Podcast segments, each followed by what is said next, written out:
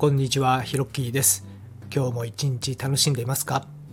ほら吹きチャンネル始まります。えというわけでですね、今回第14回目は、えー、翌、え前々回、え第12回目からお話ししております思考の階層性、えー、かっこ認証についてお話をしていきたいと思います。で前回の13回目はですねこの思考の階層性ということで、えー、まあ、一人称視点二人称視点三人称視点まで詳しく解説しました。今日はですねこの、えー、三人称以上の視点、えー、4人称視点から8人称視点まで、えー、ちょっと見ていきたいと思います、え、まあ、前回の復習にもなるんですけれども、え、ちょっとここで最初にざっとですね、まあ、8人称視点まで、えー、だーっとですね、ちょっと説明していきたいと思います。えー、この部分はですね、何回か聞いていただくといいかなと思います。えー、まず最初の、えー、一人称視点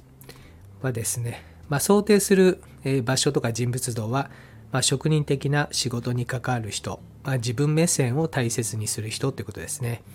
役職や肩書きはデザイナーですとかコピーライタークリエイター、まあ、工場の、え、職人などですね。で期待する役割としてはですね、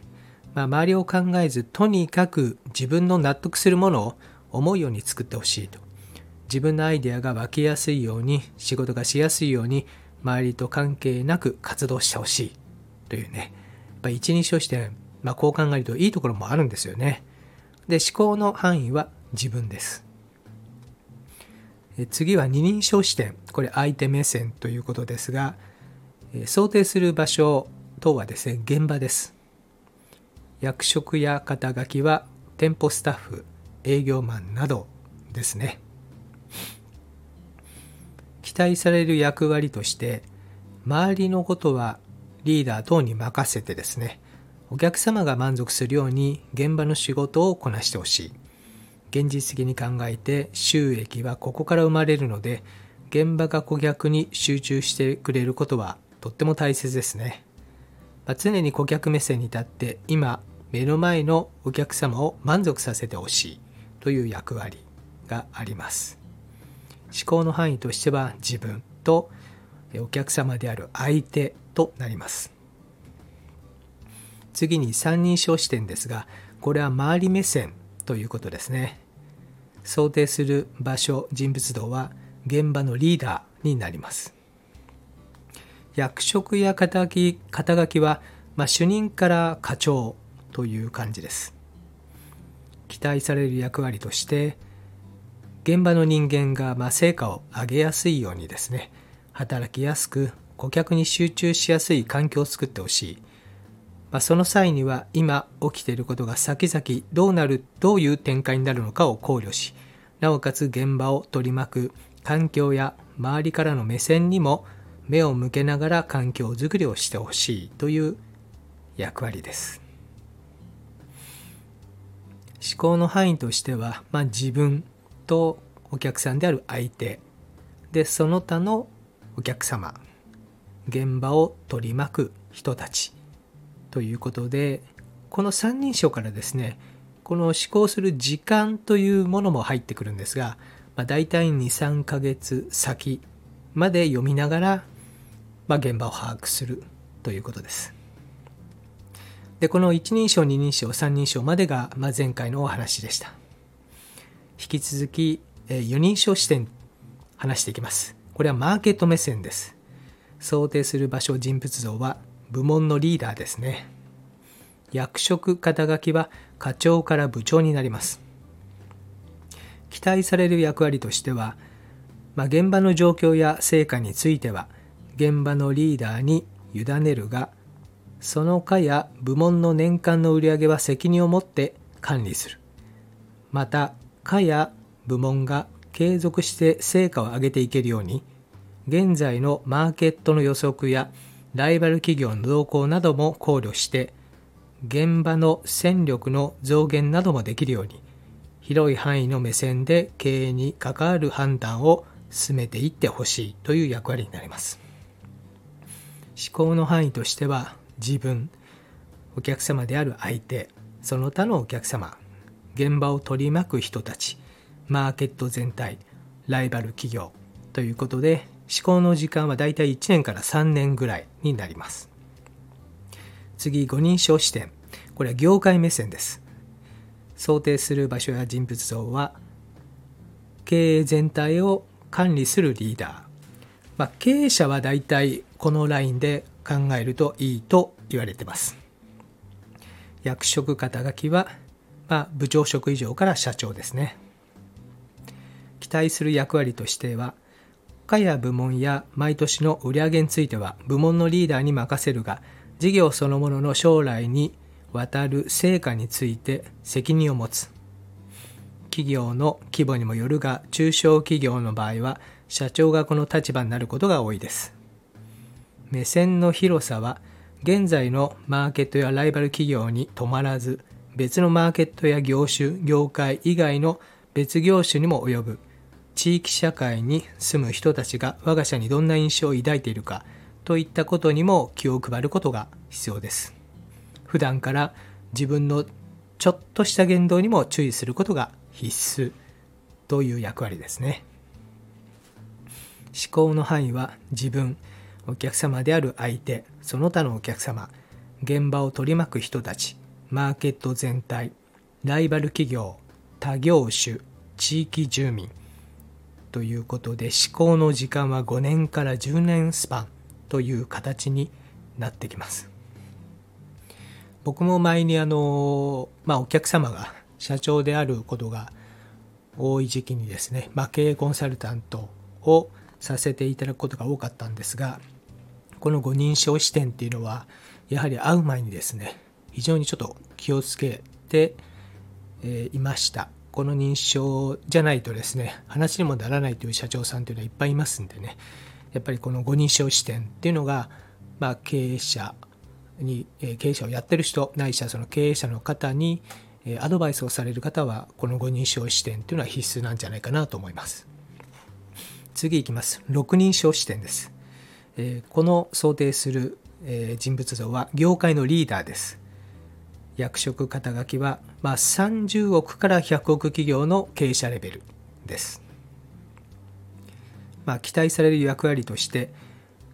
現状の売上や近い将来の事業戦力等は各事業責任者に任せるが事業全体の将来像やアジア世界マーケットでの戦略また事業継承も含めた長期的な戦略について責任を持つ。企業の規模や形態にもよるが上場企業の場合は社会的にも多くの責任を持つことになります。目線の広さは現状マーケットやライバル企業に止まらず世界を含む別のマーケットや業種業界にも及ぶ。地域社会に住む方々が我が社にどんな印象を抱いてるかにとどまらずですね、まあ、アジア世界も含めて顧客以外の人たちの思考にも気を配ることが必要です。当然世界視点での言動にも注意することは必須と考えてます。時間的な思考の長さについては最低10年から30年ぐらいは必要とされますと。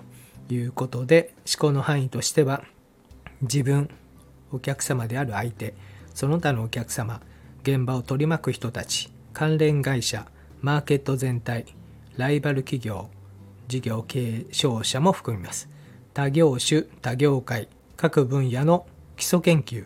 地域住民アジアマーケット世界マーケットということで、えこの辺りからですね、まちょっとグローバルな展開を、えしていく経営者の方々の視点になってくるのかなと思います。僕は以前にあの経営者専門の英語授業をやっていたんですが、最初に面談させていただいて目標設定をするんですけれどもその時にはこの6人称視点を用いてですね目標を設定すると相当気分が上がって、やる気が出ます。で、やる気が出るとですね、まあ、教える側の僕も非常にこうスイッチが入るので、この6人称視点にはですね、大変お世話になった思い出があります。次、7人称視点ですね。想定する人物像としては日本を代表するリーダーです。役職肩書きは、えー、経済団体のトップなどですね。まあ、期待される役割としては、マーケットを外して、世界が自分や自社をどう見ているかという経営的な判断によって30年後の我が社のブランドがどうなっているかを考える自分が死んだ後のことも考えた上での判断ができるようになるということで思考の範囲は自分お客様である相手その他のお客様現場を取り巻く人たちマーケット全体ライバル企業他業種地域住民日本全体、まあ、もちろんアジアと世界も含みます。思考の時間は30年から50年ということで、まあ、1世代先まで、えー、ひょっとしたら自分が、えー、死んだ後のことも考えて、えー、行動すると、え思考の尺度を広げて見ていくというのはこの 7, 人7人称視点です、え次に、え最後ですね。8人称視点。これを、えこれは想定される人物像は世界を代表するリーダーです。役職肩書きは、まあ、世界的企業の経営トップ、政治家、まあ、Google の経営陣などですかね。期待される役割としては、地球の外から地球を見るという視点の高さ、まあ、神の領域、悟りに近い思考というふうに、この本では定義してます。思考の範囲としては、自分、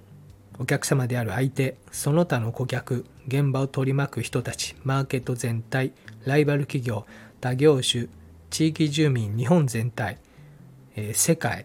まあ、および地球ということで、思考の時間は50年から100年以上ということになります。ちょうど、えー、8年前ぐらいだったと思うんですけどね、この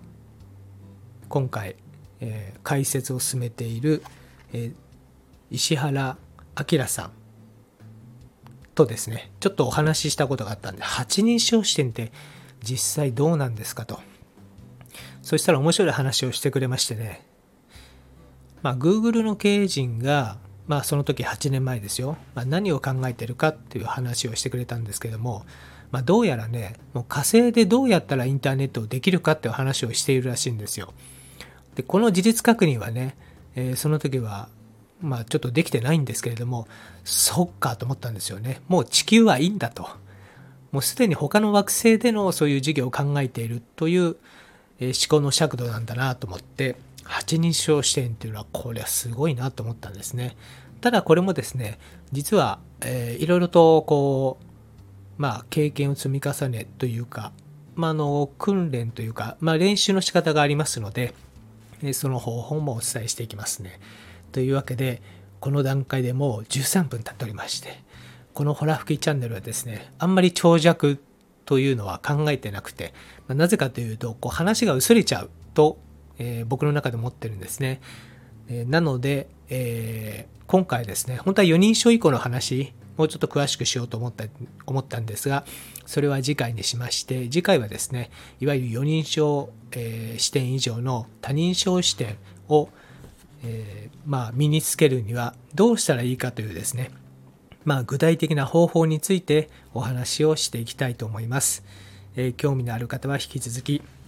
聞いてくれたら嬉しいです。というわけで今回のホラ吹きチャンネルはこの辺で、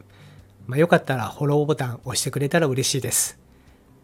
今日は最後まで聞いてくれてありがとうございました。それではまたです。